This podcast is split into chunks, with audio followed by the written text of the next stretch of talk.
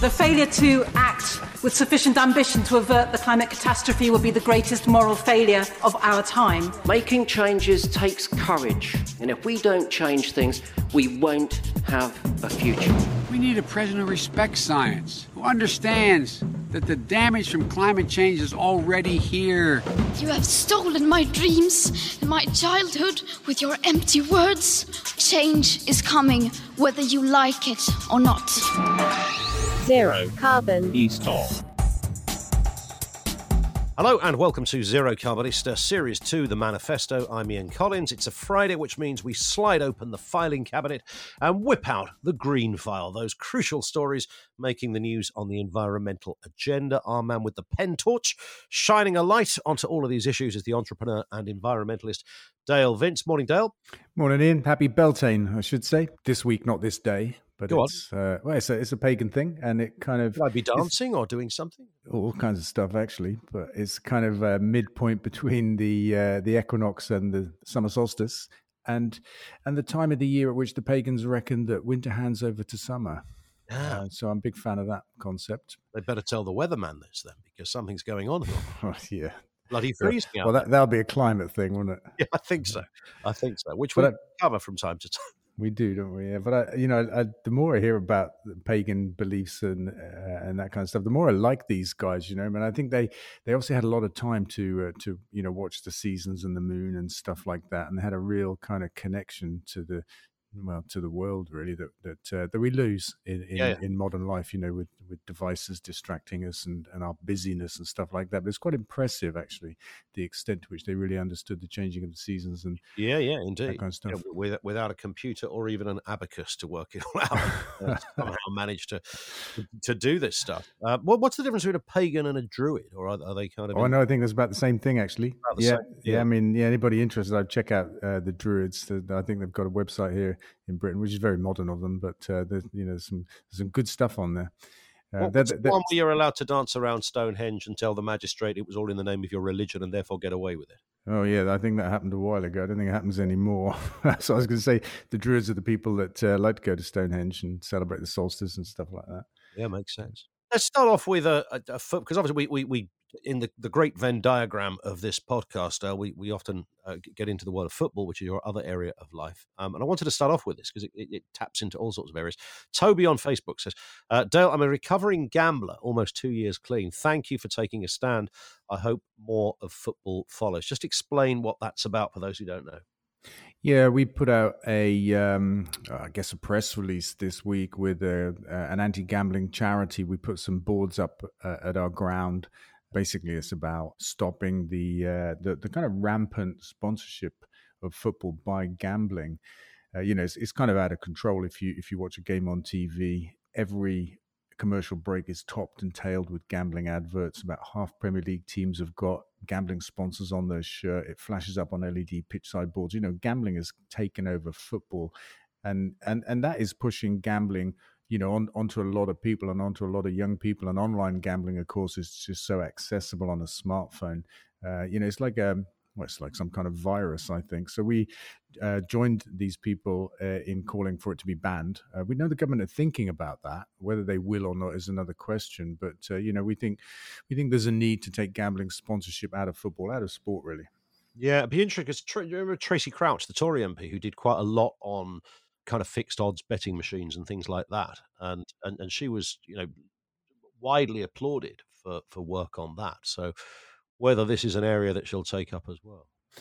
Yeah, who knows? And, I've had loads of emails from people, mostly football fans, but not completely, just saying the same kind of thing as, as Toby, really, that, you know, that they know somebody that's badly affected by gambling, for example, and uh, offers of help as well from people, uh, you know, which is fabulous. I think there's a groundswell of feeling and opinion in football against this, this takeover of our sport by the gambling um, industry.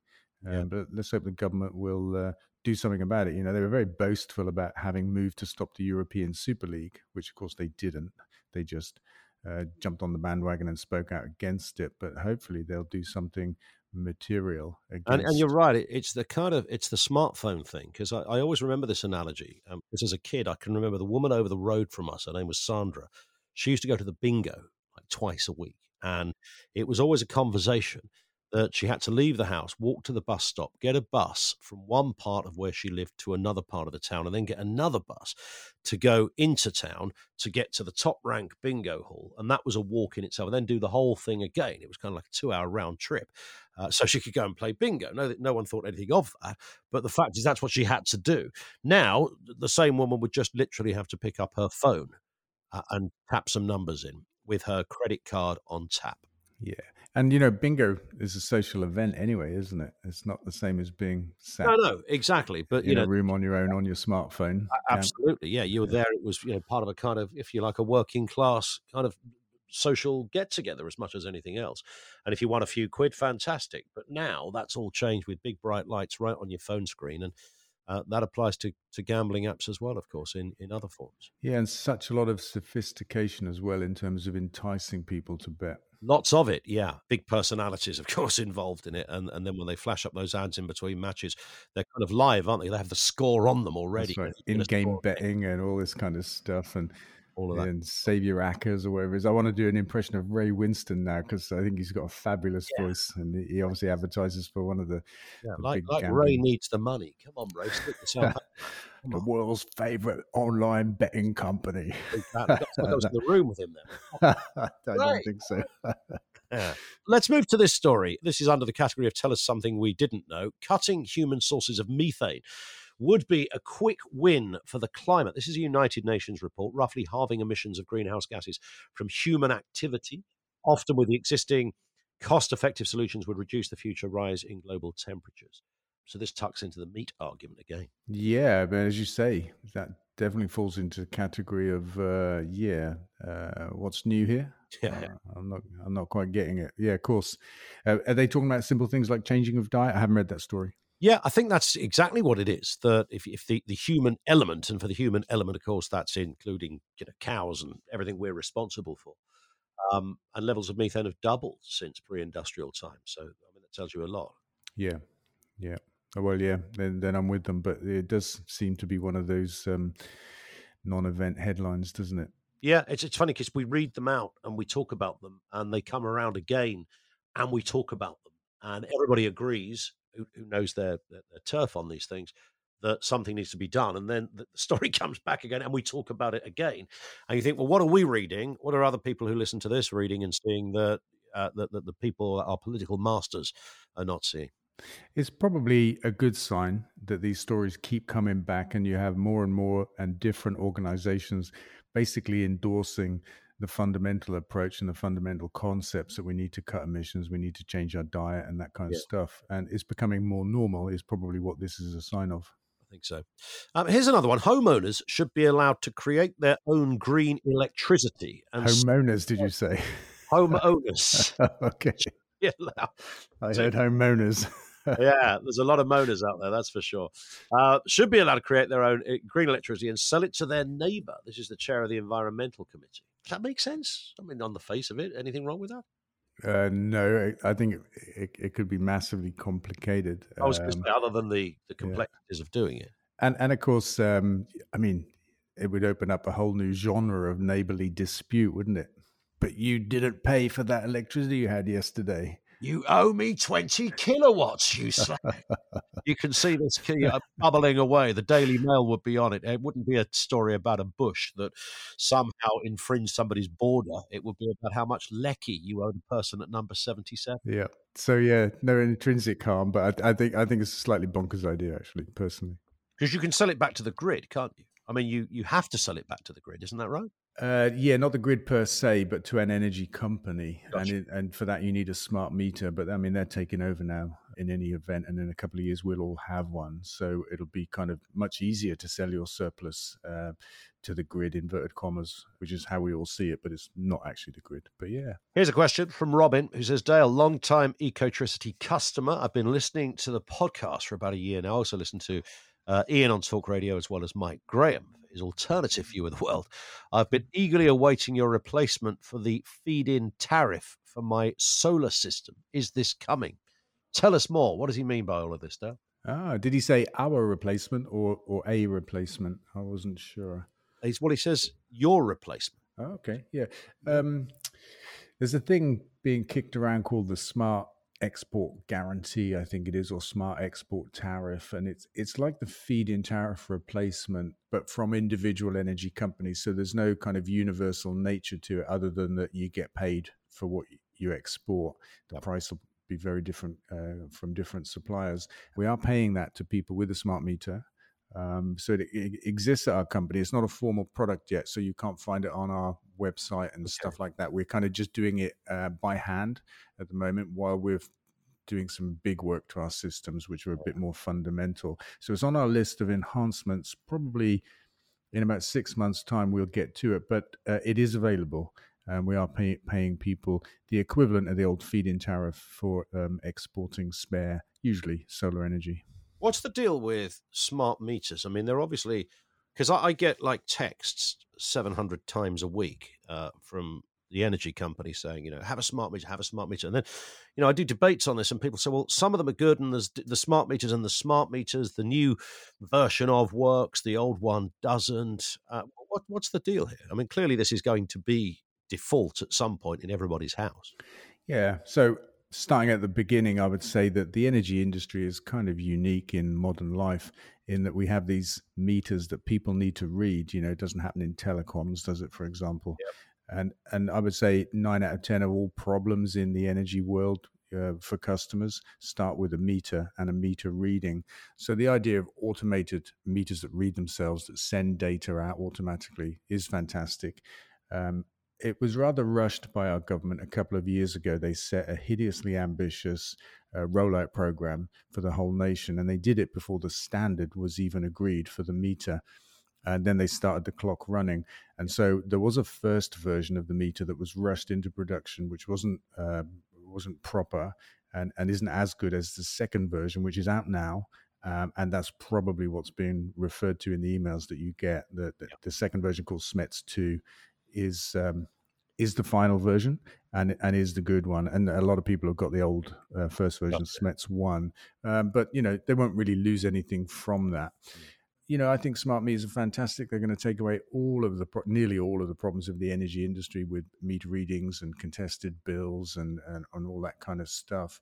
Uh, and do more than that actually, because they'll give you data. They'll show you your consumption on a half hourly level if you want it through the day so that you can see when you use energy. They will do export for you as well if you have solar panels so you'll be able to look at how your solar production matches your consumption and that kind of stuff it'll enable us all to be very smart about how we use energy here's my problem and i think i'm the only person onto this so when the energy company says you know have one of our smart they're desperate for me to have the smart meter my question is simple. Okay, I'll take your smart meter. If you come round my house and remove that disgusted, twisted iron 1930s meter that currently sits in that cupboard that we've all got, that does nothing but breed unnamed species of spider and God knows what else under there. Take that away. I'll have your smart meter. Why do I have to keep the old meter? Oh, I didn't know you did. That's news to me. They don't remove it, surely. I, I believe so. I oh, assumed oh, so. I thought they just locked it off and left it there. That's quite a job, isn't it? Uh, maybe they do. That's a bit lazy, isn't it? Very. Yeah because it takes up space, you know. And, and, who designed those meters back in that? You wouldn't be giving any TED talks, would you? if you were the designer of one of those things. Maybe back in the day it was like cutting edge. I go nuts trying to read it as well because you know oh. increasingly oh. you're asked to read it yourself. oh, there, there, are so many different types as well, and um, you know, and the thing that winds me up about some of them is they've got a last digit after the decimal point, and yeah, usually yeah, yeah. it's in red, and you know it, it's irrelevant it's not used but it's on the meter and so people yeah. think well i have to send that in and ignore that one and read it yeah. backwards and if it's between two numbers go for the lowest and it's like hang yeah. on and i've lost i'm dislocating my head trying to get underneath the little space to read the darn thing to start with it's awful but with the smart meter you'll be able to access your consumption through your smartphone yeah. You know, just uh, you you be able to see in real time if you want to what your house is using, and it's an interesting thing to do. I had an energy monitor many years ago in my house uh, when they first came out, and uh, you, you find yourself right anyway, running around the house turning stuff off to see how low you can go.